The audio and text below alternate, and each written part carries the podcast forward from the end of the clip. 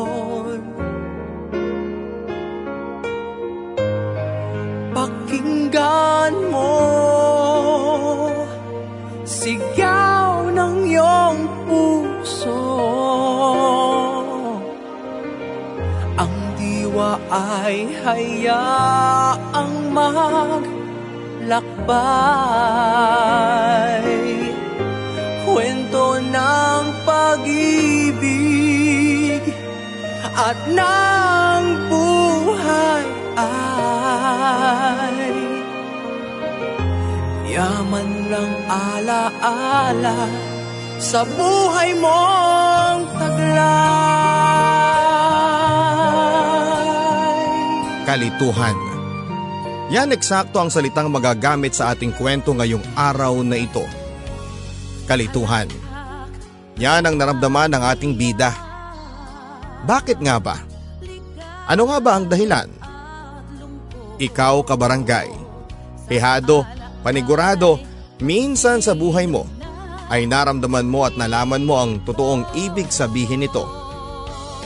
Minsan sa buhay mo ay nalito ka. Minsan sa buhay mo ay hindi ka nakatulog sa gabi kakaisip kung ano ang mas matimbang. Ano ang mas dapat hawakan at ano ang mas kailangang bitawan. Kung bakit naman kasi kailangan pang mamili. Kung bakit kailangan pang malito. Kabarangay ganyan, eksakto ang sentimiento ng ating kabarangay na si Laura. Isang simpleng babaeng napunta sa isang komplikadong sitwasyon. Gusto mo bang makilala si Laura? Tara, samahan mo ako at malalaman mo sa mga kwento ng pag-ibig, buhay at pag-asa sa nangungunang Barangay Love Stories.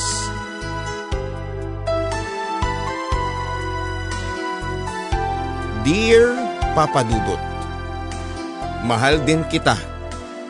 Tatlong salitang aking binitawan sa teleponong aking hawak. Tatlong salitang binitawan ko sa lalaking nasa kabilang linya. Si Darwin. Ang lalaking nasa kabilang ibayo ng mundo. Malayo sa akin pero nagawa kaming pagdugtungin ng tatlong salita nito. Konektado kami Konektado ang aming mga puso gaano man kaiba ang mga lugar na aming tinutuluyan. Binaba ko na ang telepono nang may kakaibang ngiti sa aking labi. Pagkatapos noon ay pinasya ko nang lumabas para magluto na ng ulam. At nang makaharap na ako sa direksyon ng pintuan ay nanlamig ang buo kong kalamnan. Namawis akong bigla na tila nakakita ako ng isang multo Nakatayo ang isang kanong lalaki sa pintuan. Blanko ang mukha pero ang tingin nito ay nasa akin lamang. Hindi ko alam ang gagawin papadudot. Hindi ko alam kung ano ang panimulang salitang dapat kong sabihin. Pero bago pa man ako makapagsalita at makalapit sa kanya ay nagpakita na lamang ito ng ngiti sa kanyang labi na hindi naman umabot sa kanyang bilugang mata. Pareho kaming napako sa aming sitwasyon at hindi alam kung sino ang gagalaw. Ako ba o siya? Ako nga pala si Laura at may sasabihin ako sa inyo tungkol sa buhay ko. May sasabihin ako tungkol sa inyo at sa lalaking kaharap ko ngayon. Pakinggan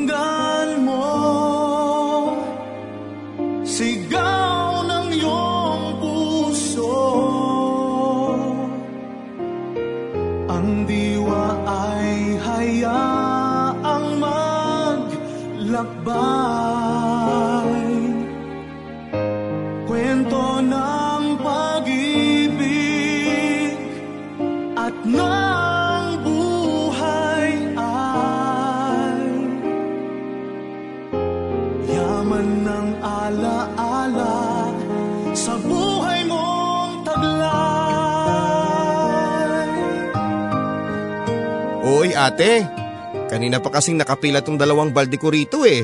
Huwag naman sanang sumingit. Pare-pareho lang tayong naghihintay dito eh. Napakamot ako sa aking ulo sa pagkayamot noon. Tanghaling tapat tirik ang araw, buwan iyon ng Abril, buwan kung saan ay nagpapasikat ng todo ang haring araw.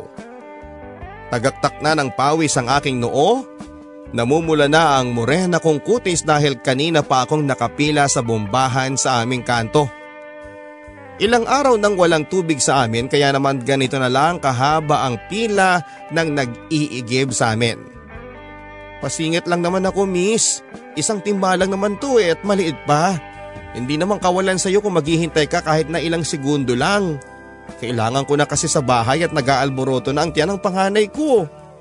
Medyo naiiyak ng sagot ng aling ito sa akin. Gusto nang mag-init ang ulo ko sa aking narinig pero hinayaan ko na lamang pero bilang ganti ay nagdabog ako habang hinilang aking mga balde papalapit sa akin. Malilintikan na naman ako nito kay Mrs. Cruz. Kanina pa niyang hinihintay ang tubig niya. Nautusan pa kasi ako ng nanay na umutang ng sardina sa store eh. Malapit sa akin kaya hindi ako nakapila ng mas maaga. At bago ko pa makuha ang sardinas ay sandamakmak na sermon muna ang inabot ko sa may-ari ng store na yon. Paano ba naman kasi? Mas mahaba pa sa listahan ng kasalanan ko sa Diyos ang listahan ng utang namin sa store na yon. Ang hirap. Ang hirap maging mahirap. Kaya nga kahit papaano, para mabayaran namin ng paunti-unti ang utang namin sa iba't ibang tindahan, ay nagiigib ako ng tubig para sa kung sino-sino sa amin. Kabilang na nga itong si Mrs. Cruz na mas mainit pa sa panahon ng ulo. Patay na talaga ako sa kanya. Kailangan na raw nito ng tubig dahil init na init na ang malapad nitong katawan. Nako, baka nagmamantika na ito sa sobrang init. Napahagikik na lamang ako sa gilid habang iniisip ko ang biro na yon. Hala, si Laura tawa ng tawa. Gusto na atang mag-asawa. Kantyaw ni Pedring na aking kamag-aral noong high school. Nasa gilid lang pala ito at nag-aabang ng magpapabuhat ng iniigib nila para kumita rin. Inirapan ko ito at saka binulyawan. Che, tigilan mo nga ako Pedring. Saka na ako mag-aasawa kapag may pagsasaing na ako ng tatlong beses sa isang araw. Umalis ka na nga. Hindi na nito pinatulang pa ang sinabi ko at saka tinungo na ang direksyon ng isang matandang nagpapabuhat ng balde. Asawa? Susme, hindi ko pa nga mapakain ng hanggang gabihan ng aking ina. May gana pa ba akong isipin? Ang pag-aasawa?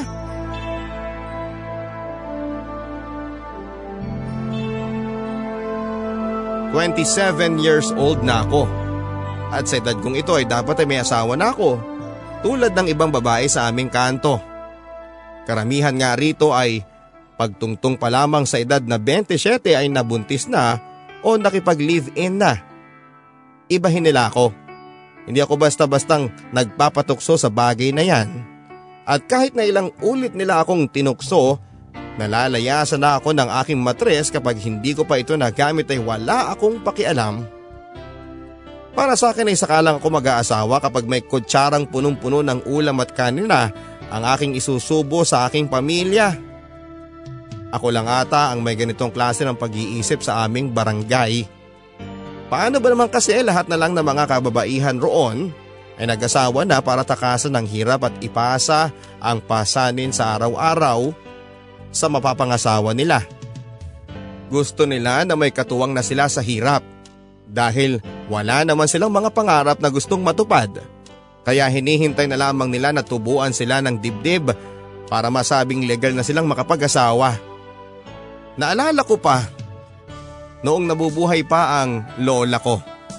Panayang sermon nito sa akin na mag-asawa na ako at wag dang maging mapili. May itsura naman daw ako at hindi mahirap para sa akin na makahanap ng mapapangasawa. Hindi naman sa pagmamayabang papadudot pero marami namang nanliligaw sa akin. Pero hindi ko sila gusto. Bukod sa hindi pa sila nakakatapos ng pag-aaral na tulad ko, ay hindi pa kasyang kinikita nila para buhayin ang mga sarili nila. Kaya nga kahit sabihin pa nila na masyado akong pihikan ay wala akong pakialam. Ang sa akin lamang ay hindi naman kailangan magmadali kahit nga lagpasan na ng edad ko ang kalendaryo ay kiber na lang ako.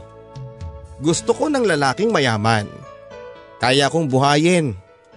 Kayang ibigay sa akin ang mga bagay na hindi ko naranasan noong bata pa ako. Magpahanggang sa ngayon.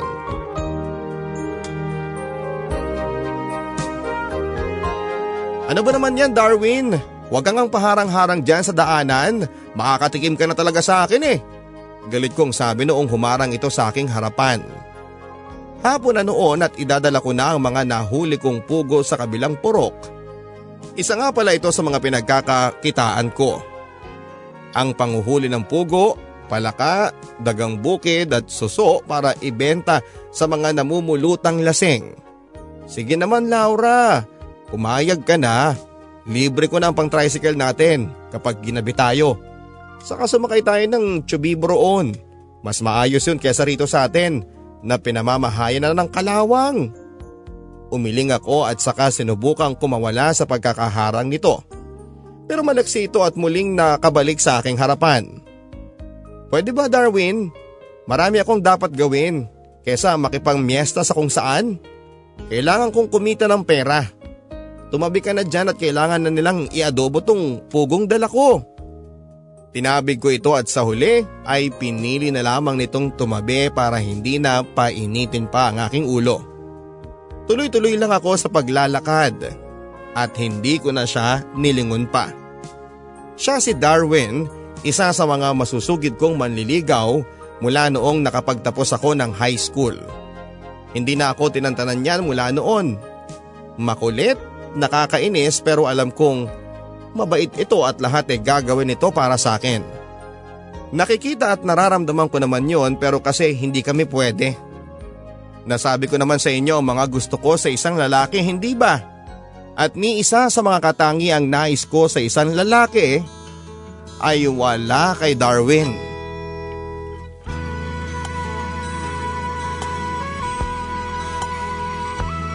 Nay, ayaw na magpautang kina Karina. Magbayad daw muna tayo ng utang natin sa kanila. Nakasimangot kong sabi. Dismayado ang mukha ni nanay noon nang sinabi ko iyon kaya kumirot ang aking puso. Naupo ito sa aming bangko sa kusina at tila nag-iisip kung saan kukuha ng perang pangkain namin. Lumapit ako rito at sa kanila pag sa mesang pinagkakainan namin ang nakabungkos na kangkong. May soy pa naman tayo, Nay. Iadobo ko na lang itong kangkong. Nakapitas ako kanina, kinapidring. Ito na lang ang ulamin natin hanggang hapunan. Nakangiti kong sabi sa kanya upang kahit papaano ay gumaan sa kanyang loob.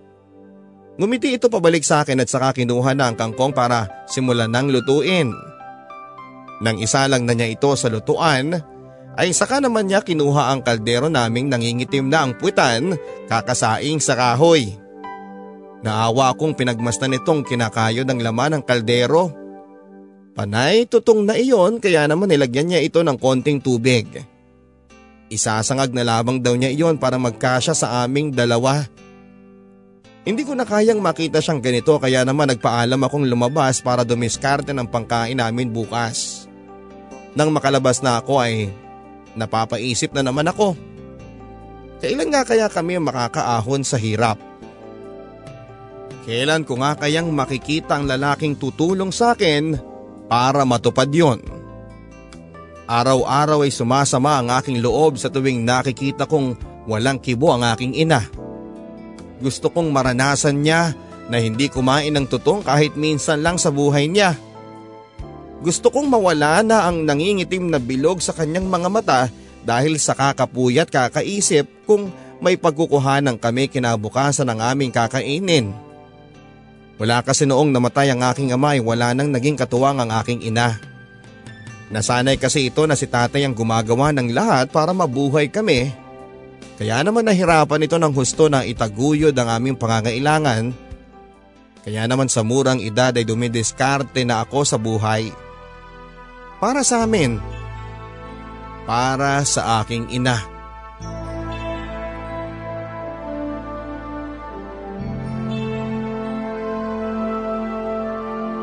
Ano na naman ba yan Darwin? Nayayamot kong sabi ng kulitin ako nitong buhatin na ang timbang daladala ko. Kaya ko naman ito at kung tutuusin ay magaan lamang ito. Alam ko naman na kaya lang ako gustong tulungan ng lalaking ito ay para maihatid niya ako pa uwi at para mairaos naman ito ang pagnanais na ligawan ako. Tutulungan na nga kita. Malapit lang naman ang sa inyo rito eh. Ako nang bahala dyan, sige na.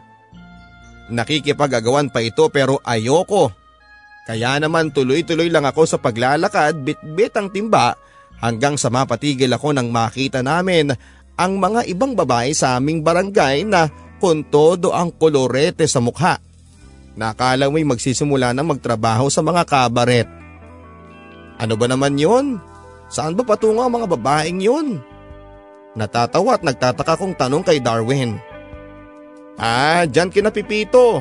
Sagot nito sa akin. Napakunot noo ako. Pipito? Sino yon? Nagtataka ko pa ring tanong. Si Pipito, yung recruiter ng mga babae dito sa atin. Naghahanap kasi yan ng mga babaeng gusto makapangasawa ng mga kano. May komisyon niya ng alam ko. Ibinibigay sa kanya yon ng mga matatandang kano. At minsan lang yan sa isang taon kung dumayo rito. Panay kasi yan sa ibang bayan para makahanap din ng babae doon. Alam mo naman dito sa atin, bilang lamang dito sa kamay mo ang mga dalaga pa. Tuloy-tuloy nitong sabi. Matim kong pinakinggan ang kanyang mga sinabi at saka ako napatingin muli sa mga babaeng yon. Hindi hamak na mas may itsura ako sa kanila at kung sakali mang patusing ko yon, eto na nga kaya ang mag-aahon sa amin sa kahirapan. Nay, andito na nga pala yung sikat na recruiter ng mga Pinay na naghahanap ng mapapangasawang kano. Ito ang agad kong sinabi kay nanay nang makarating ako sa bahay. Napatahimik ito at saka umiwas ng tingin sa akin. Marahil ay ayaw nitong pag-usapan ng mga sinabi ko. Nay, paano nga kaya kung subukan ko? Baka nga ito na ang solusyon ng kahirapan natin. Kapag napili ako, maisasama ko na kayo sa ibang bansa maibibili na kita ng mga nais mo. Tuwang-tuwa kong suhestyon kay nanay. Pero hindi pa rin ito nagsalita pa. Medyo nabagabag ako sa kanya kaya naman pinili ko siyang harapin. Nay, may problema ho ba? Seryoso kong tanong. Tumingin lang ito sa akin at saka malamig na nagsalita. Tigilan mo nga mga plano mong yan, Laura. Hindi kita papayagan sa ganyan. Sumimangot ako sa sinabi niya at sinubukan siyang muling kulitin. Pero nay, ito nang mag-aahon sa atin sa hirap eh. Ayaw niyo ba yon? Muli kong pamimilit sa kanya pero hindi siya nagpatinag. Hindi. Kapag sinabi kong hindi, hindi. Naiintindihan mo ba? Hindi ka magiging masaya sa desisyon mong yan. Ako na ang nagsasabi sa'yo Pilit pa rin itong umiwas ng tingin sa akin kaya pinilit ko siyang harapin. Pero bakit nga nay? Hindi ko ito tinigilan hanggang sa mapilitan itong magsalita. Dahil naging ganyan din ako dati. Ang akala ko noon kapag makakapag-asawa ako ng kano ay makakaahon ako sa hira pero hindi ko na tinuloy. Dahil hindi ako naging masaya. Hindi ako kailanman naging masaya sa kanong inireto sa akin noon. Yang si Pipito, Kamag-aral ko noon at ginawang negosyo yan. Pumayag ako na sumama sa kanya para makakilala ng kano. Sinubukan kong kilalanin at mahalin ang kanong yon pero hindi ko nagawa dahil alam ko na ang ama mo ang mahal ko. Kaya bumalik ako rito para piliin ang ama mo. At kahit naghirap kami kasama ka, naging masaya ako dahil alam ko na mahal ko ang ama mo. Ito ang sinabi ni nanay bago ito lumabas para magpawala ng galit. Nagulat ako sa naging revelasyon ng aking ina. Hindi ko yon inaasahan. At aaminin ko bahagya akong nainis sa mga nalaman ko. Ano bang klaseng desisyon ang ginawa ng nanay ko? Mas pinili pa nito talaga ang pag-ibig na gumutom sa kanya kaysa sa praktikal na buhay na hinahain sa kanya. Hindi. Hindi ako gagaya sa aking ina. Itutuloy ko ang buhay na minsan ay tinalikuran niya. Aba Laura, pusturang pustura ka. Saan ang burol? Natatawa ang kantsaw ni Pedring nang maabutan ako nitong nakatambay sa isang tindahan. Inirapan ko ito at saka pinaalis, wala akong balak magalit ngayon. Kailangan kong hindi makitaan ng galit at kapangitan ang aking mukha ng araw na yon. Yung kasi ang araw ng pagdaan ni Pipito sa aming kanto. Kailangang makita ako nito at kailangang mapili ako nito. Halos 30 minuto na siguro ako nandoon bago ko siya nakitang nagpapaypay habang lilingon-lingon at nang sa wakas ay nagpagkit ang mga mata nito sa akin ay napangiti ito. Anong pangalan mo iha? Nakangiti nitong tanong sa akin. Laura po, kayo po ba si Pipito? Natawa ito at saka tumango. Kilala mo na pala ako eh. Alam mo naman na siguro ang pakay ko dito, hindi ba? Tumango ako at saka nagkwento. Opo, kilala ko po kayo. Nabanggit din kasi kayo sa akin ng aking ina. Yung kaklase niyo dati si Marlene. Nawala ang ngiti nito sa kanyang mukha at naging formal. Ah, si Marlene. Kumusta naman siya? Maayos naman ba naging buhay niya kasama ng tatay mo? Medyo may pait nitong tanong sa akin. Hindi ako nagsalita kaya naman nagpatuloy na lamang ito sa pagsasalita. Kung kukunin kita, sana hindi ka gumaya sa iyong nanay na iniwan ako sa ere para sa pag-ibig. Maasahan ko ba yon Laura? Seryosong tanong nito at pagkatapos noon ay pinakitaan ko ito ng ngiti para kumpirmahing pumapayag ako sa kanyang gusto. Ngumiti ito pabalik sa akin. Eto na nga. Eto na ang simula ng pagbabago ng buhay ko.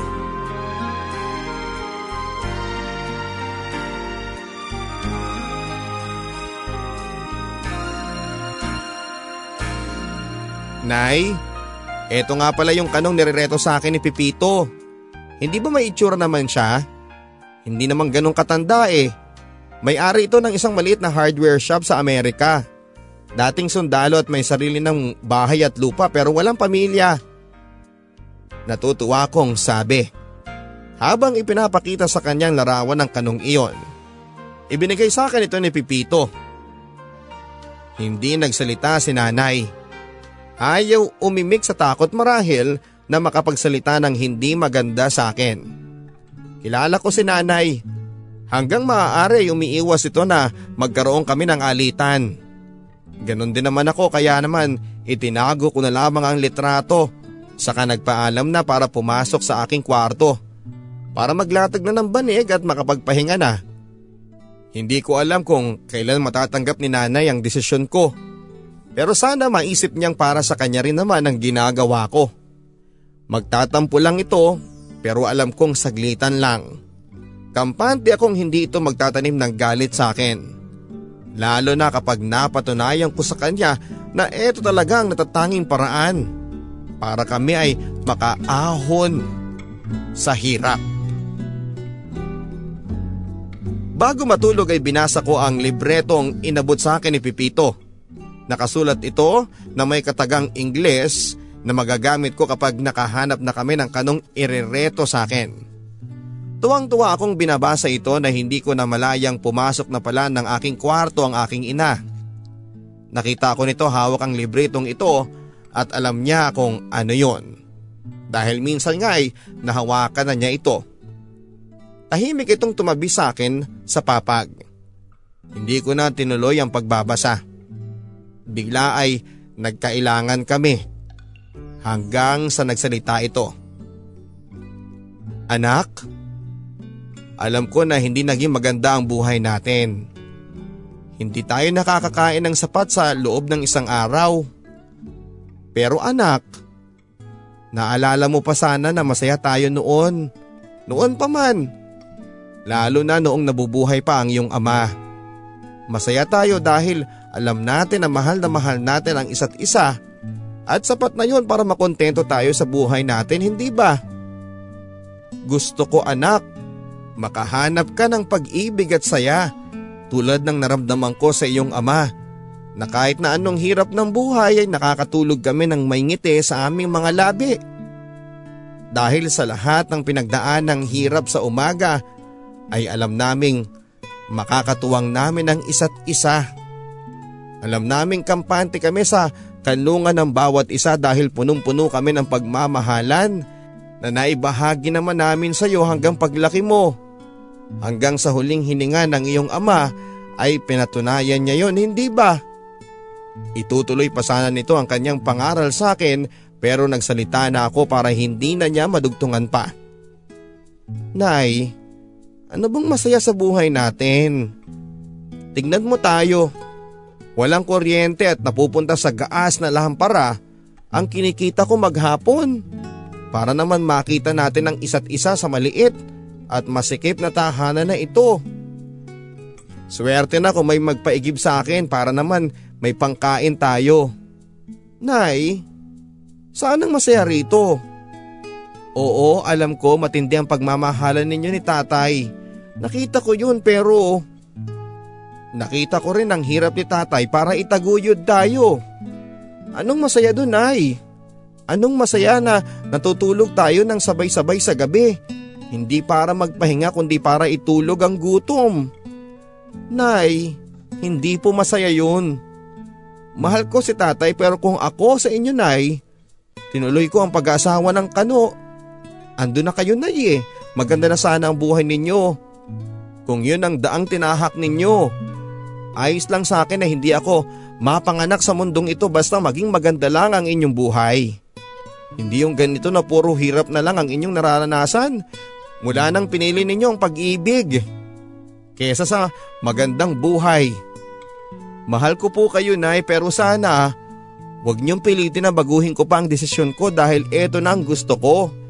Eto na po ang gagawin ko. Hindi ko lang ito ginagawa para sa akin kundi para sa inyo. Naluluha kong sabi sabay higa sa kama at talukbong. Ayaw ko naman sanang dumating pa kami sa puntong iyon pero wala naman akong ibang magawa kundi ang ipaunawa kay nanay na tama ang aking gagawin. Dahil tama naman hindi ba? Ang naisip mong mabigyan ng magandang buhay ang iyong ina. Balita ko, tuloy na tuloy ka na raw sa plano mong mag-asawa ng kanong irereto sa'yo ni Pipito. Malamig na bungad sa akin ni Darwin nang maabutan ako nito sa tindahan na nagbabayad ng utang namin. Pinahiram ako ni Pipito ng sapat na pera para mabayaran ang mga utang namin sa mga tindahan.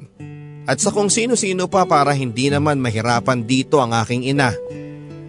Tinignan ko lamang ito ng ilang saglit at pagkatapos ay nagtangka na akong umalis para bumalik na sa bahay. Pero pinigilan ako nito. Hindi mo naman kailangan gawin ito Laura eh. Sisirain mo lang ang buhay mo ron. Alam ko, kaya kanyang bigyan ng magandang buhay pero kaya ko rin namang ibigay sa iyo yun eh. Kaya kong ibigay sa iyo ang mga kailangan mo. Magsisikap ako para mabuhay. Mabuhay ko kayong mag-ina. Huwag ka nang tumuloy sa balak mo.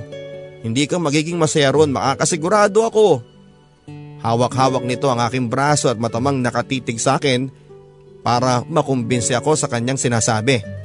Pero bali wala ito sa akin. Inablot ko ang aking kamay at saka naglakad papalayo sa kanya. Wala na akong balak makipag-argumento pa sa kanya. Pagod na akong ginagawa ito sa aking ina pati ba naman siya. Pero sadyang makulit ito at saka naunang lumakad sa akin para maharap ako nito. Sinubukan ko siyang iwasan at takasan sa ginawa niya pero sadyang malakas ito kaya naman sa sobrang pagkainis ko ay napabulalas ako sa mga salitang hindi makain ng aso. Ano bang pakialam mo sa mga desisyon ko ha, Darwin? Sino ka ba? Para sabihin na hindi ako magiging masaya sa buhay na pinili ko. Huwag kang makialam sa gagawin ko dahil lahat ng ito ay ginagawa ko para mapabuti ang buhay ko at ang buhay ng nanay ko. Sinubukan kong umalis muli pero nagpumilit muli itong harapin ako. Kaya naman bago pa man ito nakapagsalita para pigilan ako ay inunahan ko na ito. Huwag mo nang ipilit ang sarili mo sa akin Darwin pwede ba? Hindi ikaw ang gusto ko. Isaksak mo yan sa kokote mo. Magpakatotoo na tayo. Hindi mo kayang ibigay ang buhay na gusto ko. Na hindi mo nga magawang mapakain ang sarili mo tatlong beses sa isang araw? Kami pa kaya? Alam kong nasaktan ko siya, lalong lalo na sa huling mga salitang sinabi ko. Pero huli na para bawiin ito. Nagtuloy-tuloy lang ako sa paglalakad papadudot at walang lingon-lingon.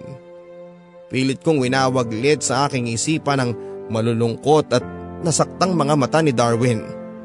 Habang binibitawan ko ang mga salitang alam kong hindi ko na mababawi pa. Pagdating natin sa Maynila, ipapaayos kita bago tayo makipagkita sa kanong sinasabi ko sa iyo. Inaayos ni Pipito ang buhok ko habang nakaharap ako sa salamin. Iyon na raw ang aking pagalis patungo sa Maynila kung saan ko susubukan ang aking kapalaran. Sa salaming aking kaharap ay nakita ko ang refleksyon ng aking ina Malungkot at napupuno ng pag-aalala pero nakatikom lang ang bibig. Ilang araw na rin akong hindi kinikibo ni nanay mula pa noong magkaroon kami ng argumento tungkol sa aking naging desisyon. Huling araw ko na sa baryo at ayaw ko namang magkimkim ito ng galit sa akin hanggang sa pagsakay ko ng bus. Kaya naman lumapit ako rito nang kailangan ko nang umalis at humingi ng tawad at pinaunawa sa kanya na lahat ng aking gagawin ay para sa kanya. Hindi ako nakarinig ng sagot sa kanya pero hinaplos niya ang aking likod at yumakap ng buong higpit sa akin. Natila sa huling pagkakataon ay kinukumbinsi akong manatili sa amin. Bago pa man tumulo ang aking luha at magbago ang aking isipan ay tuluyan na akong bumitaw sa kanya. Sa pagkakayakap sa kanya at pinisil na lamang ang kanyang mga kamay bago tuluyang lumabas ng bahay para tunguhin ang tricycle na maghahatid sa amin sa terminal. Hindi na ako lumingon noon. Ayoko nang makita ang lungkot sa mga mata ng aking ina. Siya ang aking kahinaan at kapag nakita ko siyang muli ay baka mapaatras ako sa aking pasya. Hindi pwede. Andito na ako at malapit ko na siyang mabigyan ng magandang buhay. Umandar na ang sinasakyan naming tricycle nang biglang may pumito sa aming likuran. Napakalakas at sumisigaw pa nga ito para pahintuin ang tricycle. Si Darwin iyon at nakasakay ito ng bisikleta. Huminto ang tricycles na gulong-gulo kung bakit umahabol si Darwin.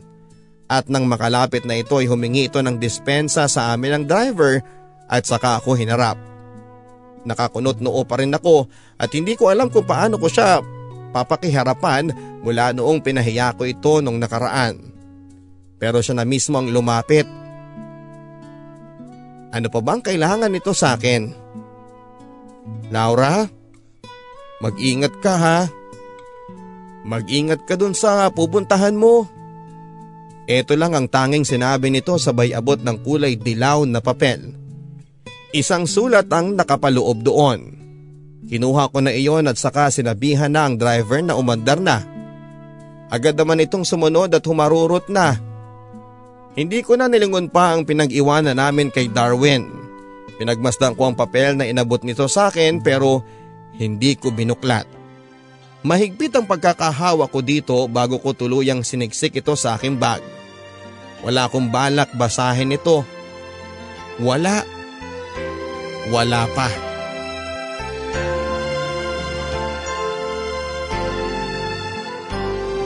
Parang hindi bagay ang pulang blusa sa akin, Pipito. Masyadong kita ang braso at mukhang hapit na hapit sa akin eh. Dismayado kong tinignan ang aking sarili sa harapan ng salamin. Umismed lang si Pipito sa akin at saka nilapitan ako para ayusin ang aking magulong buhok dahil sa kakaikot. Ano ka ba? Maayos naman yan eh. Kumpara sa ibang nagsuot ng blusang yan, ikaw ang pinakamaganda. Hindi na lamang ako nagsalita hanggang sa ayain na ako nitong lumabas sa kanyang bahay patungo sa restaurant na pagkikitaan namin ni Earl. Ang Amerikanong sagot sa kahirapan ko sa buhay. Malapit lang iyon sa bahay kaya naman wala pang sampung minuto ay nakarating na kami. Pagkapasok namin sa loob ng restaurant ay nakita namin mula sa malayo ang malaking mamang dayuhan. Alam namin na si Earl na iyon kaya lumapit na kami. Kabado ako noon ng malakas na malakas ang tibok ng puso ko. Kaya lalo na't iniisip ko na siyang magiging dahilan ng pag-angat ko sa buhay. Nang makita kami nito ay lumapad ang kanyang ngiti at sinalubong kami. Pinaupo niya kami at saka binate si Pipito bago ito masayang tumingin sa akin. Hello Laura, how are you doing? Bungad nito sa akin na mas lalong nagpakaba sa akin. Paano ba naman ay biglang nawala lahat ng mga salitang Ingles na minimorya ko para sa gabing iyon? Lalo na't nakita ko na siya ng harapan. Guwapo ito at masasabi kong yan ay base sa kanyang mga mata at matangos na ilong. Halatang noong kabataan nito ay naging habulin ito ng mga babae. Matangkad ito at may matikas na pangangatawan kahit sabihin pang nasa 50 na ang edad nito. I'm fine, thank you. And you? How you? I, I mean, how are you? Mali-mali kong sabi dahil sa sobrang pagkanerbiyos. Hindi naman ito inalinta ang hindi ko pagkakabisa sa wikang Ingles at saka ngumiti muli sa akin at hinawakan ang aking kamay. Matapos noon ay si Pipito na mismo nakipag-usap sa kanya tungkol sa kasal namin at pagpunta ko sa ibang bansa. Naging maganda ang pag-uusap nila, alam ko. Lalo na noong tumingin muli sa akin si Earl at pinisil ang aking kamay. I can't wait to have you as my wife, Laura. You are an amazing woman. I'm the luckiest guy if you allow me to see you walk down the aisle. Malambing na sabi niya. Hello Nay, kumusta na po kayo? Natutuwa akong sabi sa aking ina habang mahigpit ang pagkakahawa ko sa cellphone na binili ni Earl sa akin. Ibabalita ko na sa kanya na naging maayos ang pagkikita namin ni Earl. Laura anak, mabuti naman at napatawag ka. Maayos naman ako rito. Nako, akala ko nagluloko lang itong si Jaco nang sabihing tumawag ka sa cellphone niya. Doble ang tuwang narinig ko sa boses ni nanay. Halos isang linggo na rin mula noong hindi ko ito nakausap.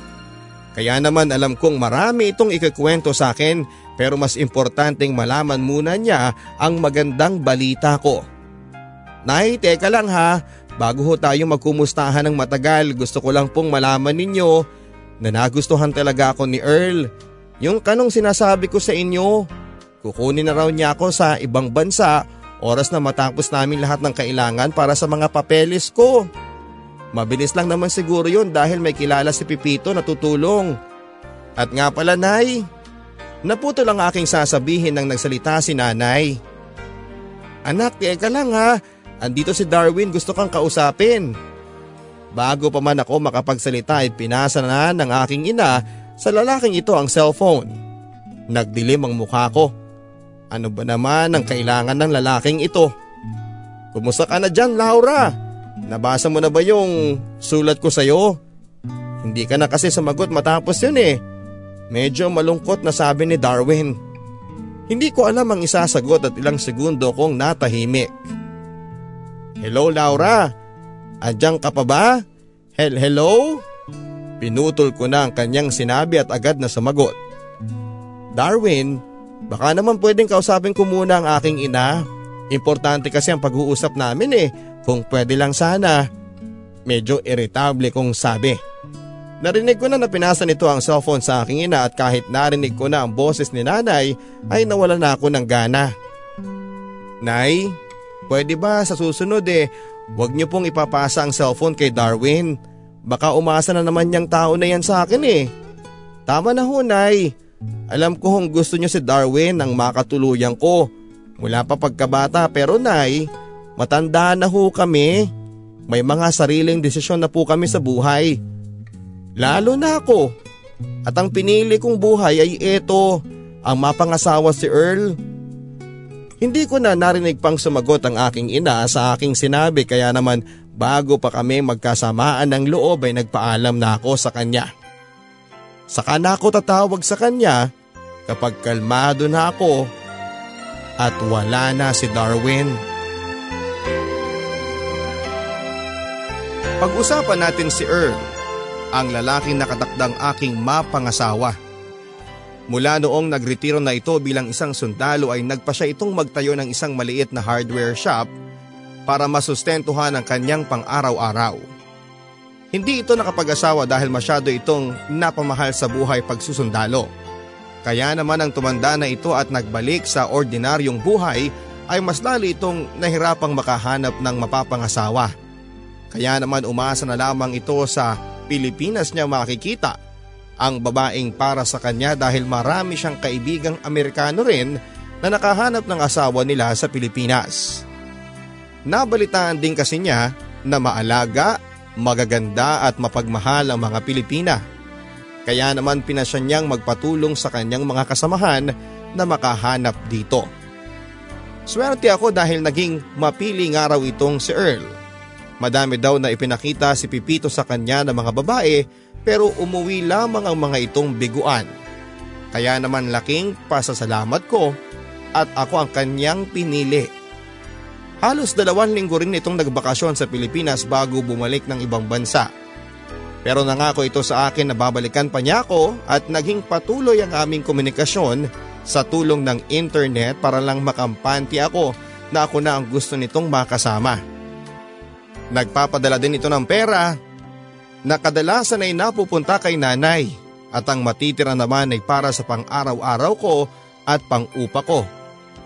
Araw-araw ay inaayos namin ni Pipito ang mga papeles ko para naman makapunta na ako sa ibang bansa. Konting tiis na lang Laura, konti pa. Makakalipad ka na rin papunta sa Amerika. Mas magandang buhay ang naghihintay sa iyo doon. Ito ang paulit-ulit kong sinasabi sa aking sarili. Kapag nakakaramdam ako ng pagod.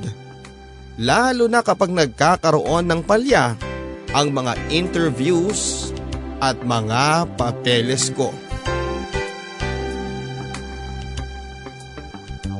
You look nervous. Are you okay, Laura? Nababahalang talong ni Earl sa akin nang makasakay na kami ng eroplano. Ito na papadudot ang araw na aprobado na ang pagtira ko sa ibang bansa kasama siya. No, I'm okay. Don't worry. Just a little nervous but I'm okay. Putol-putol kong sabi. Inalikan ako nito sa noo at saka hinawakan ng aking kamay para kahit papaano ay kumalma ako. Habang papalipad ang eroplano ay hindi ko maiwasang makaramdam ng lungkot papadudot. Lilisanin ko na ang Pilipinas, ang bayang nagkalinga sa akin sa loob ng mahigit na 27 taon. Nakakatakot ang aking gagawin pero kung hindi ko susubukan ay paano ko malalamang makakayanan ko. Buong biyahe ay wala akong ibang nasa isip kundi si nanay. Tatawagan ko ito sa oras na makatungtong ako sa Amerika. Naalala ko pa tatlong araw bago ako umalis ay bumalik ako sa amin para formal na magpaalam kay nanay. Naalala ko pa ang lungkot nito sa kanyang mga mata. Noong gabi bago ako bumalik ng Maynila. Gusto ako nitong pigilan pero alam naman niyang wala na itong magagawa pa para magbago ang desisyon ko kaya naman niyakap na lamang ako nito at pinaalalahanan na mag-ingat ako lagi. Nandun din si Darwin at nagpresentang ihatid ako sa terminal lang ng bus pero tumanggi na ako. Ayoko nang madagdagan pa ang inis sa kanya. Nirespeto naman ito ang aking desisyon at pinabaunan pa ako ng bagong lagang mga mais at kamote Napakabuti nito. Kahit naman papaano ay hindi ko maitatanggi iyon, sana nga lang talaga ay makahanap na ito ng ibang babae na mas karapat dapat sa kanyang pagmamahal. Hindi katulad ko na mas inuuna ang ambisyon. Sana nga balang araw ay makahanap na siya ng iba para tuluyan na niya akong makalimutan. Para hindi na ito umasa. Nasa dulo ng araw, siya ang pipiliin ko. Are you okay? Ito ang tanong ni Earl sa akin isang gabi nang nasa hapagkainan kami para kumain. Napabuntong hininga ako para ipakita ang aking pagkadismaya. Earl, no rice? I want rice. No more mashed potato and beans please. Suyang-suya akong sabi at inurong ko ang aking pinggan na may steak at mashed potato. Hindi naman sa nagiinarte ako, pagkain na ito at alam ko, pero sa loob ng isang buwan ko rito sa Amerika ay tila hindi pa ako sanay sa mga kinakain nila. Hinahanap-hanap ng dila ko ang tuyo at kangkong lalong lalo na ang kanin. Bihira kasi magbenta ng bigas dito sa lugar namin sa Amerika dahil hindi naman ito gusto ng mga Amerikano. Kaya naman pilit kong sinasanay ang aking panlasa sa mga pagkaing meron dito. Pero hindi pa rin talaga. Hindi lang naman sa mga pagkain ako nagkakaroon ng problema. Pati na rin sa ibang bagay tulad ng telebisyon, wala akong maintindihan dahil mga Ingles at wala rin akong nakakausap na kapitbahay dahil masyado silang abala sa trabaho. At hindi lamang iyon, tila mauubusan ako ng salita kapag siguro pinansin nila ako para kausapin. Pati ang mga tabo, maliit na bagay lamang ito pero sadyang nami-miss ko na ito. Panay shower na hirap akong gamitin dahil hindi ko alam kung paano lilinisan ang aking katawan dito. Masyado ring malamig dito sa loob ng isang buwan ko rito ay dalawang beses akong sinisipon at inuubo. Sanay kasi ako sa maalinsangan na panahon sa Pilipinas. At syempre naninibago ako na wala akong ina sa aking tabi. Naho-homesick na ako sa totoo lang papadudot. Ito pala talaga yung sinasabi nila. Ang hirap, gusto ko nang bumalik kaagad sa Pilipinas pero hindi naman pwede. Kailangan kong maging matatag para sa aking ina at hindi ko pa rin kasi nakakausap ngayon ang aking ina. Nahihirapan pa rin kasi ako sa teknolohiyang dulot ng internet para sana makausap at makita ko ang aking ina. Ang alam kong doble rin ang magiging hirap ni nanay kapag siya rin ang gagamit nito kaya naman sinasanay ko muna ang sarili ko rito para ako na mismo ang magtuturo sa kanya kung paano gamitin ang computer at nang makapag-usap na kami may mga internet shops naman sa bayan namin. Baka pwedeng samahan siya ng mga kakilala namin para naman matulungan ito na gumamit ng computer. Sa ngayon ay tiis lang muna ang dapat naming gawin. Masasanay din ako at mabuti na lamang at mabait itong si Earl kaya naman hindi naging ganon kahirap ang buhay ko sa dayuhang bansang ito. O anak, kumusta ka naman? Buti at napatawag ka. Nag-aalala ako sa iyo eh. Bakit ngayon ka lang nagparamdam? Medyo nag-aalalang sabi ni nanay nang makakuha ko ng tsansa para tawagan siya. Napangiti ako at naluluha na. Hindi ko alam na mas lumala ang pangungulila ko sa kanya nang marinig ko ang kanyang boses. Ayos lang naman ako, Nay. Huwag na po kayong mag-alala. Alagang alaga ako rito ni Earl. Nung una talaga mahirap pero sanayan lang kasi yan. Kayo ho ba? Kayo ang dapat kong kumustahin. Nakukuha niyo naman ba ang mga pinapadala kong pera? Nakabili na ba kayo ng kailangan sa bahay? Kapag sumahod na ako bilang fruit picker dito nay, magpapadala uli ako. Tuloy-tuloy kong sabi pero hindi naman ito sinagot ang mga sinabi ko. Anak, masaya ka ba talaga dyan? Ito ang agad na sinabi ni nanay na nakapagpatahimik sa akin ng ilang segundo. Bakit naman kasi biglang ito ang tinanong ni nanay? Hindi ako nakapagsalita. Bigla ay rumihistro sa akin ng salitang saya. Ngayon ko lang uli ito narinig at masaya nga ba talaga ako? Nay, bakit niya naman po natanong yan? Nakangisi kong sabi pero Bilang ina siguro kaya naramdaman niyang may mali nga sa akin. Anak kita, gaano mang kalayo ang distansya mo sa akin ay ramdam ko ang nararamdaman mo. Na may kakulangan. Sa aking kagaling tandaan mo yan. Seryosong sagot ni nanay. Hindi ako nakaimik at nang makabawi na ako sa kanyang sinabi ay nagpalusot na lamang ako. Nay, um, sandali lamang po ha, yung niluluto ko po kasi nakalimutan kong asikasuhin. Tatawag ako sa inyo mamayang gabi bago matulog. Tingnan-tingnan niyo po yung cellphone ninyo ha.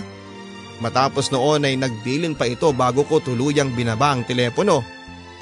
Nakaupo ako sa gilid ng kama at wala naman talaga akong niluluto. Kailangan ko lang talagang mag-isip at huminga. Masaya ba ako? Mabait si Earl Papadudot.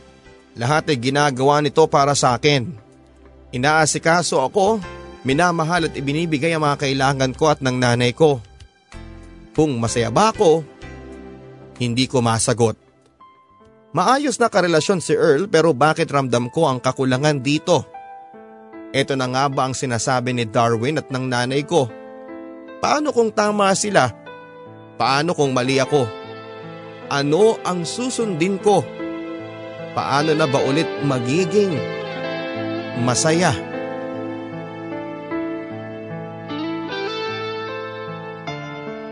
Laura, I have something for you. I bought this near the fish port and I know that you're craving for this since you came here. Inabot sa akin ni Earl ang ilang packs ng bigas. Halos apat na kilo marahil ito. Tuwang-tuwa ako nang makita ko iyon. I'm sorry if those are the only ones I can afford. If I knew I'd see those at the fish port, I would have brought some extra cash. I'm really sorry. I hope that's enough to satisfy your cravings. Nakangiti nitong dagdag. Naluluha ako noon papadudot na tumingin sa kanya at saka yumakap dito. Hindi lang naman dahil sa bigas iyon papadudot kundi sa ipinapakita nitong effort para mapasaya lamang ako. Hindi lang ito ang unang beses na gumawa ito ng ganito. Araw-araw pagkagising ko ay nakahanda na ang almusal ko at may iaabot pa itong rosas na bagong pitas. Wala itong palya sa kanyang ginagawa. Sa tanghali bago ito pumunta sa kanyang shop ay sinisigurado muna nito na may sapat na pagkain ng aming ref at gamot kung sakali mang sumama ang aking pakiramdam. Halos hindi na nga rin ako nakakapaglinis ng bahay dahil siya na lahat ang gumagawa nito. Nagkalaman na nga ako dahil sa kanya at kapag nagkakasakit ako ay ito ang halos hindi makatulog, masigurado lamang na maayos ako. Napakaswerte ko sa kanya. Sobra. Wala na akong mahihiling pa. Siya na marahil ang naging sagot sa aking kahilingan. Walang araw na hindi ko nararamdaman ang respeto at pangunawa niya. Pero bakit kulang pa rin? Bakit sa kabila ng kanyang ginagawa para sa akin ay hindi ko pa rin maramdamang mahal ko siya? Bakit sa tuwing nagsasabi ito ng I love you sa akin ay hindi ko magawang suklian ng mga parehong salita?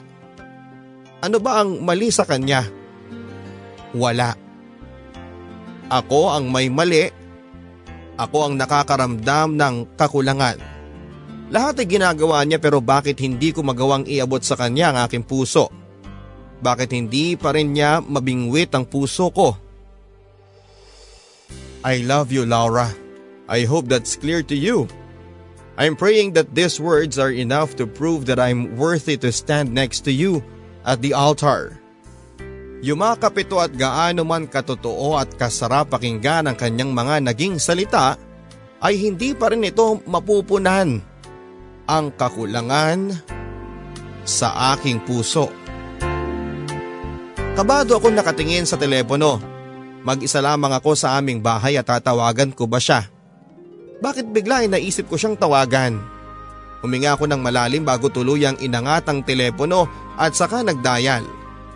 Isa, dalawa, tatlong rings bago ito sinagot. Hello? Dumoble ang kaba sa puso ko nang muling nag-hello ang nasa kabilang linya at doon lamang ako nagkaroon ng lakas ng loob para sumagot. Hello? Hello, Darwin? Oo, papadudot. Si Darwin ang aking tinawagan. Noong wala pa kasing cellphone ng nanay ay nakikigamit muna ito kay Darwin. Kaya naman biglang nangati ang aking kamay na tawagan ito. Laura, kumusta ka na? Kailangan mo bang makausap ang iyong nanay? Wala kasi ako sa bahay eh. nandito ako sa bukid ngayon. Hinihintay ang pasahod sa akin. Kung gusto mo mamaya sabihin ko kung anong oras ako makakabalik sa atin para makausap mo ang nanay mo. Tuloy-tuloy nitong sabi. Medyo kabado pa nga ito at narinig ko kaya naman natatawa na lamang ako. Ay hindi naman Darwin, ayos lang. May cellphone naman si nanay eh. Sa totoo lang ay ikaw talagang sinadya kong kumustahin. Hindi agad ito nakasagot at maski ako ay nabigla. Bakit sa isang iglap ay kinukumusta ko siya bigla? Anong pagbabago ang meron sa akin at ginawa ko yon? Hindi ba't naiinis ako sa kanya? Hindi ba't ayaw ko siyang umasa? Pero bakit ngayon ay tila iba na? Bakit ngayon ay ninanais kong mapakinggan ang kanyang tinig kahit saglit lang? Kahit na hindi malinaw. I sleep, okay? Ito ang sinabi ko kay Earl nang mauna akong matapos kumain. Nag-sign language pa ako para maintindihan niya ang sinabi ko dahil nga hanggang sa ngayon ay mali-mali pa rin ang English ko. Tumango ito at ngumiti kahit may halong pagtataka at pumayag na itong magtungo na ako sa aming kwarto. Alam kong sinundan pa niya ako ng tingin at alam kong nakakahalata na ito sa aking panlalamig sa kanya. Pumasok ako sa kwarto at sinara yon. Pagkatapos noon ay inangat ko na kaagad ang telepono para i-dial yon at isa, dalawa, tatlo, apat at apat pang ring ng cellphone nang inangat na ito. Hello Laura, Napangiti ako at saka tumingin sa pintuan. Sinisiguradong nakasara ito bago ako nagsalita. Hello Darwin, kumusta ka na?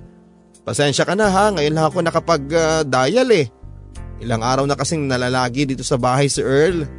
Hindi ako makahanap ng tiyempo para makausap ka.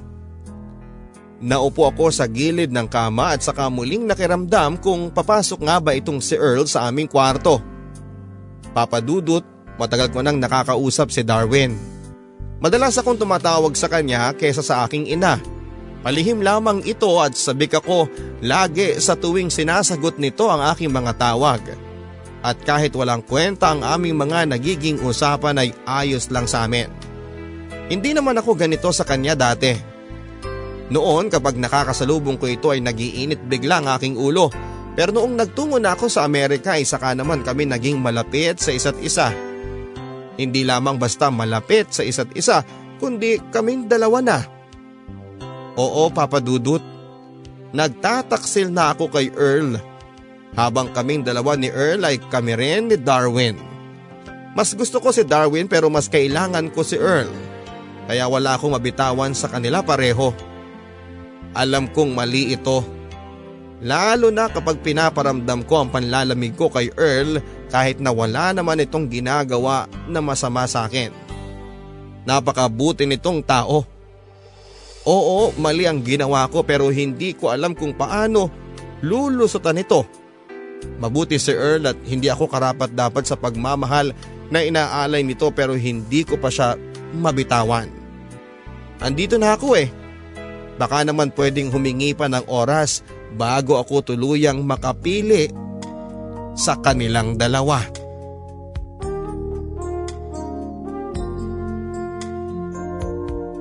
Hindi ko pa alam. Hindi ko pa alam kung kailan ako babalik dyan. Ito ang nakukulitan kong sagot kay Darwin ng ilang beses na nitong tinatanong kung may plano ba akong umuwi ng Pilipinas at kung kailan. Ang sabi ko nga sa inyo ay hindi pa buo ang desisyon ko kung sino sa kanila ang pipiliin ko pero masyadong makulit si Darwin. Nais nitong pabalikin na ako ng Pilipinas para makapagsimula na kami ng maayos. Pero hindi naman ganong kadali yun at hindi ko pa kayang iwan si Earl. Kaya naman todo iwas ako sa mga tanong niya hanggat hindi pa ako nakakasigurado talaga. Ano ba naman yan Laura? Huwag mo na akong pahirapan. Bumalik ka na sa atin. Makinig ka sa mga pangako ko na kaya kong tumbasan ang mga ibinibigay sa iyo ng kanong yan. Basta bumalik ka lang dito para, para mo ng awa. Gusto na kitang makasama. Mahal na mahal kita. Ito ang nagsusumamong sinabi ni Darwin sa akin. Tila kinarot ang aking puso sa kanyang mga naging pahayag. Nakakakonsensyang isipin na todo bigay ito sa pag-ibig niya sa akin pero ako ay hindi naman sigurado kung ano ang kaya kong ibigay dito. Mahal din kita. Ito na lamang ang biglang nasabi ko at hindi ko na yun nabawi pa. Nagpaalam ako rito at nagdahilang may gagawin pa nang maibaba ko ang telepono ay saka humarap sa pinto ng kwarto ang nanglalamig na ako. Si Earl ay nakatayo roon. Nakatingin sa akin ng may lungkot sa kanyang mga mga mata. Alam ko naman ang dahilan at alam niya ang salitang binitawan ko kay Darwin dahil ito ang unang mga salitang Tagalog na kanyang pinag-aralan. Hindi ko alam kung ano ang gagawin at hindi ko alam kung may dapat ba akong sabihin. Nakatingin lamang kami sa isa't isa. Nagpapakiramdaman. Sino bang unang magsasalita? Ito na ba ang katapusan naming dalawa?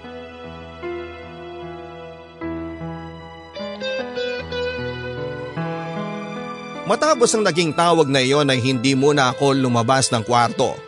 Hindi ko alam kung paano siya haharapin. Matapos kasi niyang marinig ang pag-uusap namin ni Darwin ay nagtungo na ito sa sala. Ipapainit lamang daw nito ang kape naming dalawa. Hihintayin daw niya akong lumabas. Dito pa lang ay kabado na ako.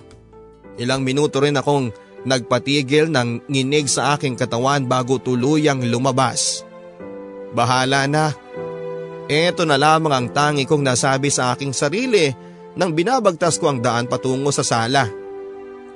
Nang makarating na ako doon ay nakita ko ang kanyang likuran habang nakaupo sa sofa.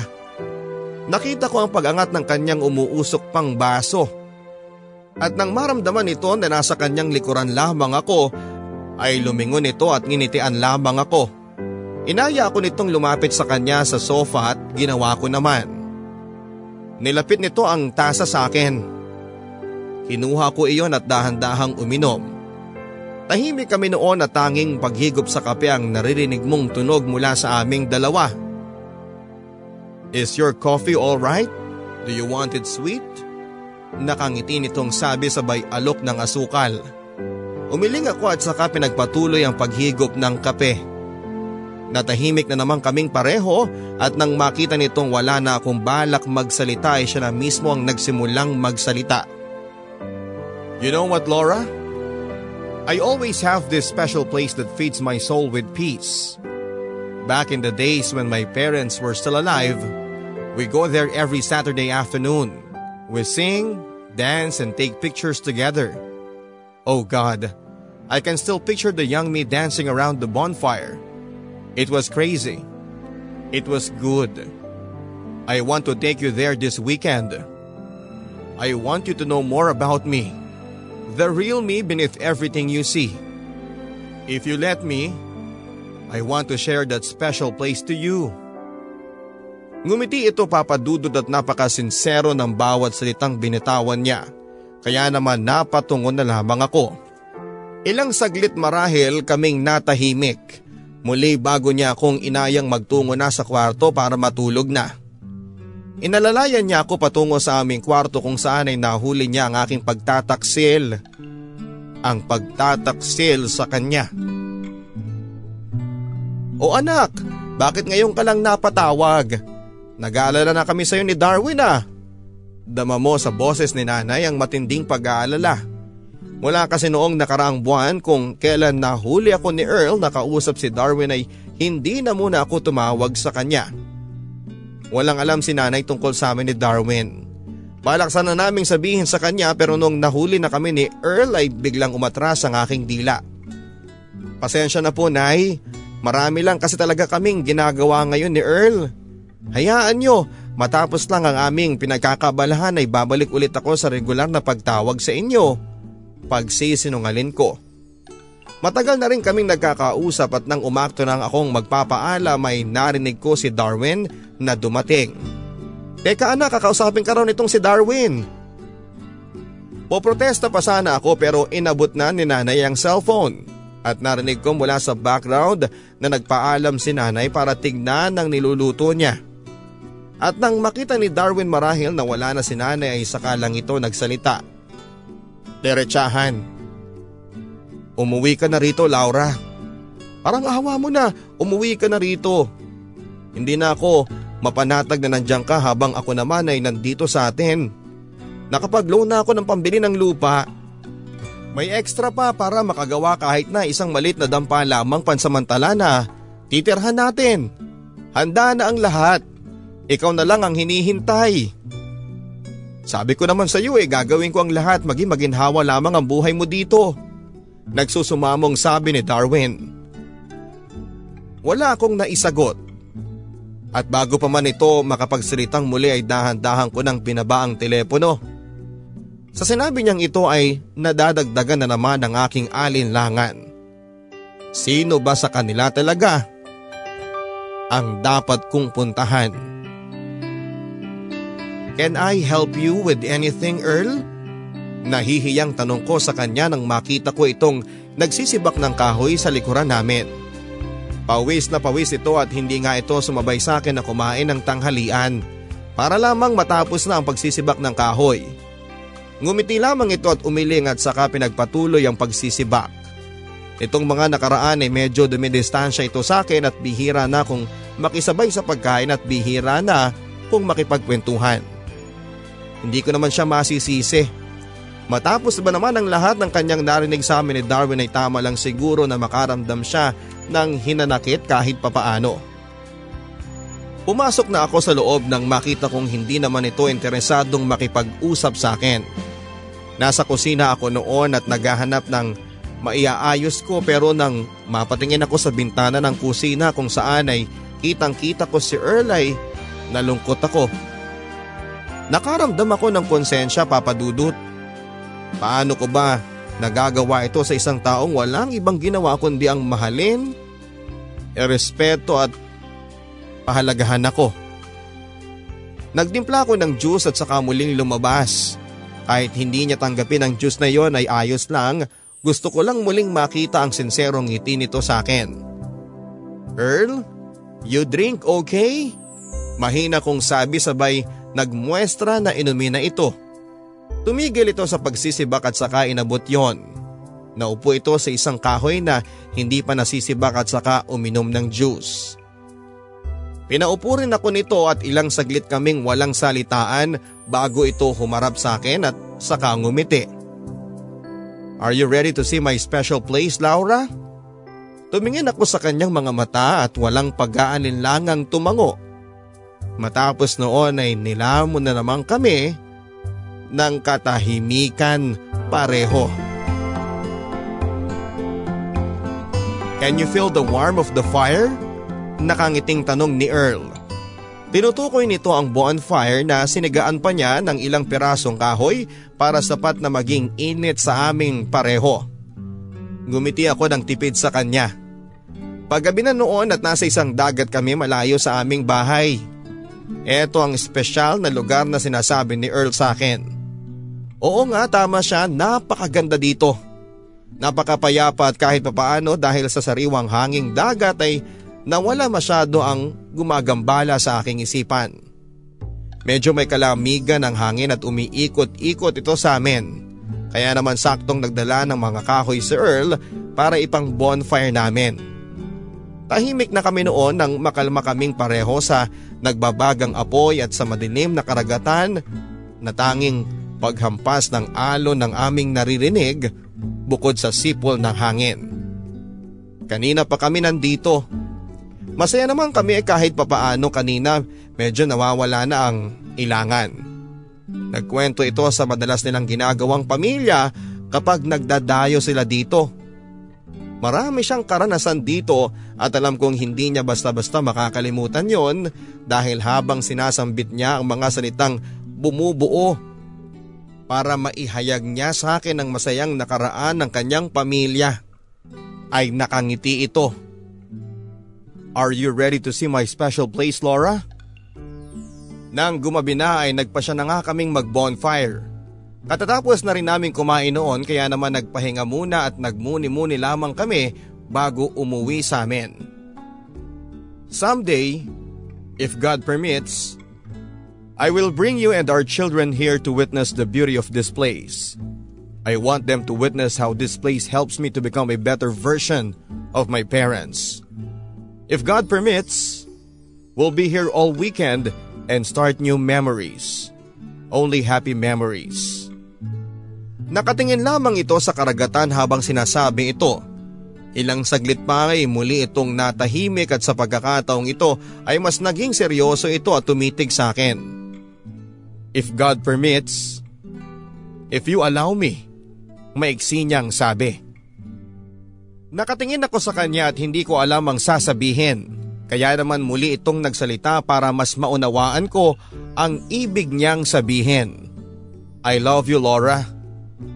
I do. I am sincere when I told you before that I want you to be the mother of my kids. To be my wife.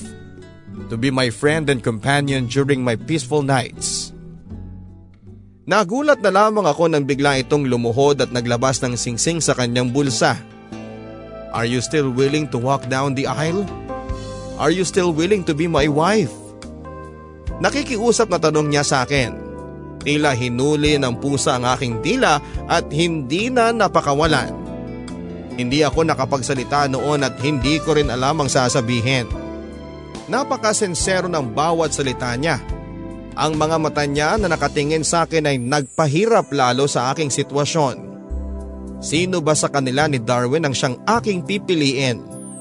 Ang tagal nitong nakaluhod at umaasang kahit tumango lamang ako ay sapat na para malaman niya ang aking desisyon pero wala. Wala akong ginawa kundi ang tumitig sa kanya. At nang hindi na nito nahintay ang aking sagot ay tumayo na ito at saka naupo sa aking tabi. Mas lalong tumahimik ang kapaligiran. It's getting chilly out here. Ito ang malamig nitong sabi at saka inalalayan ako patungo sa kanyang sasakyan para umuwi na sa aming bahay. Good night dear. Ito ang sinabi ni Earl nang makahiga na kami sa kama. Pagkarating namin sa bahay ay nagpalit lang kami ng damit at saka nahiga na. Tila gusto na naming matulog na lang kesa alalahanin pang nangyari kanina. Sabay kaming nahiga noon at nakaharap na sa kisame pareho. Tahimik at walang gumagalaw. Takot na magtinginan sa mga mata. When I was young, I was taught to let go of the things that are not meant for me. That if you love someone, let that person go. Let that person find happiness from others. If it's not possible for them to find it in you. I was taught and raised that way. It was hard, it will always be hard. No one says it's gonna be easy to loosen up your grip on the things that matters to you the most. But that's how life should work. And now, I'm reminded to let go again. I love you, Laura. I really know I love you when all I want is for you to be happy. Even if it's not with me. I love you. I love you dear. Please remember that. Ito ang makahulugan niyang sinabi bago ito humalik sa aking noo at saka nakatalikod ng natulog. Ako naman ay natahimik at lumuluha lamang habang nakatingin sa kisame. Ano bang laro ng tadhanang ito? Akala ko ba'y eto ang gusto ko? Andito na ako bakit ngayon pa ako malilito? Magtatanghali na nang nagising ako. Papungas-pungas pa ako na bumangon. Wala na si Earl sa aking tabi at inisip kong nagpunta ito sa shop pero nang maisip kong linggo pa lang ngayon ay bigla akong nagtaka. Dapat ay nasa bahay pa ito at nagtungo ako sa kusina para tignan kung nandun yon pero wala siya. Nilibot ko ang buong kabahayan pati na rin sa labas pero wala ito. Nagbalik ako ng kwarto at sinubukang tawagan ang kanyang telepono sa siya pero walang sumasagot.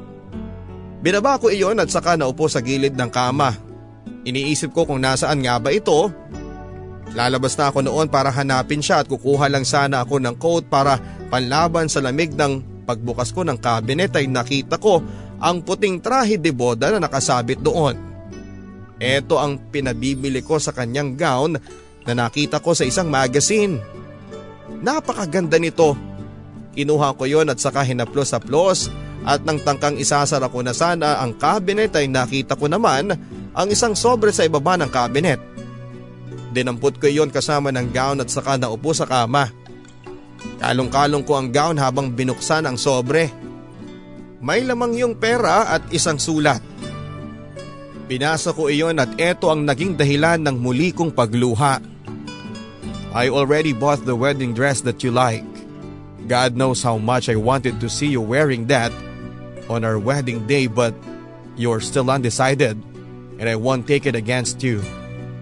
We all have the power to decide good things for ourselves and if not marrying me would make you happy, then so be it. I can't force you to love me when I know your heart already belongs to someone else. Laura, I can't and I will never force you to do something against your will. That's why I'm letting you go. Be with someone who will make your heart jump with happiness. I'm already allowing you to follow the man of your prayers.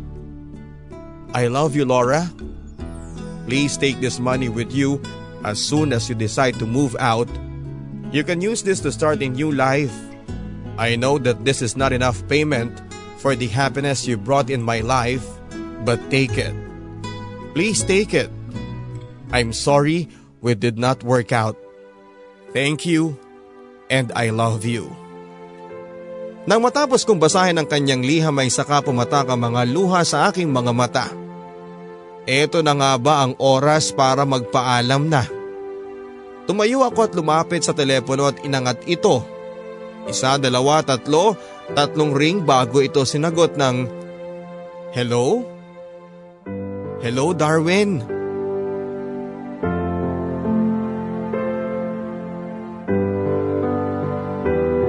Puso. Puso ang pinairal ko sa pagpili sa pagkakataong ito. Tinansya ko ang sarili ko bago nagdesisyon at ngayon ay alam ko na kung sino ang pipiliin ko. Tama si nanay. Hindi ka magiging masaya kung walang pag-ibig sa iyong pagsasama. Tama si nanay at ngayon ay masaya na akong yayakapin ang taong pinili ko. Ang tamang tao sa buhay ko. Suot-suot ko ito habang nakatingin sa salamin at umiikot para lang masiguradong tama ang pagkakasuot ko nito. Hindi na ako nakapaghintay na ikasal sa taong mahal ko. Oras naman na siguro para totoong maging masaya at hindi perang maging basihan ng lahat. Tama si nanay dapat ay unahin ang kaligayahang matatagpuan sa pag-ibig kesa sa pera. Naupo ako sa sahig at napagod sa kakaikot. Hihintayin ko na lamang ang kanyang pagdating bago ko ito ipakita sa kanya na handa na ako. Isa, dalawa, tatlo. Tatlong oras ako naghintay bago ko narinig ang pagbukas ng pinto. Ayos lang na nakapaghintay ako ng tatlong oras kumpara sa tagal ng kanyang paghihintay sa akin. Isa, dalawa, tatlong minuto ang lumipas bago nagbukas ang pinto sa kwarto. Isa, dalawa, tatlo, tatlong segundo ang lumipas bago kami nagkatinginan sa mata. Isa, dalawa, tatlong segundong muli bago ako ngumiti at nakapagsalita. I know you're coming back for me. Welcome home my love. Welcome home Earl. Matapos noon ay niyakap ko ito at tila sa isang awitin ay sabay kaming nag-iyakan at sabay naming pinahayag ang pag-ibig namin sa isa't isa.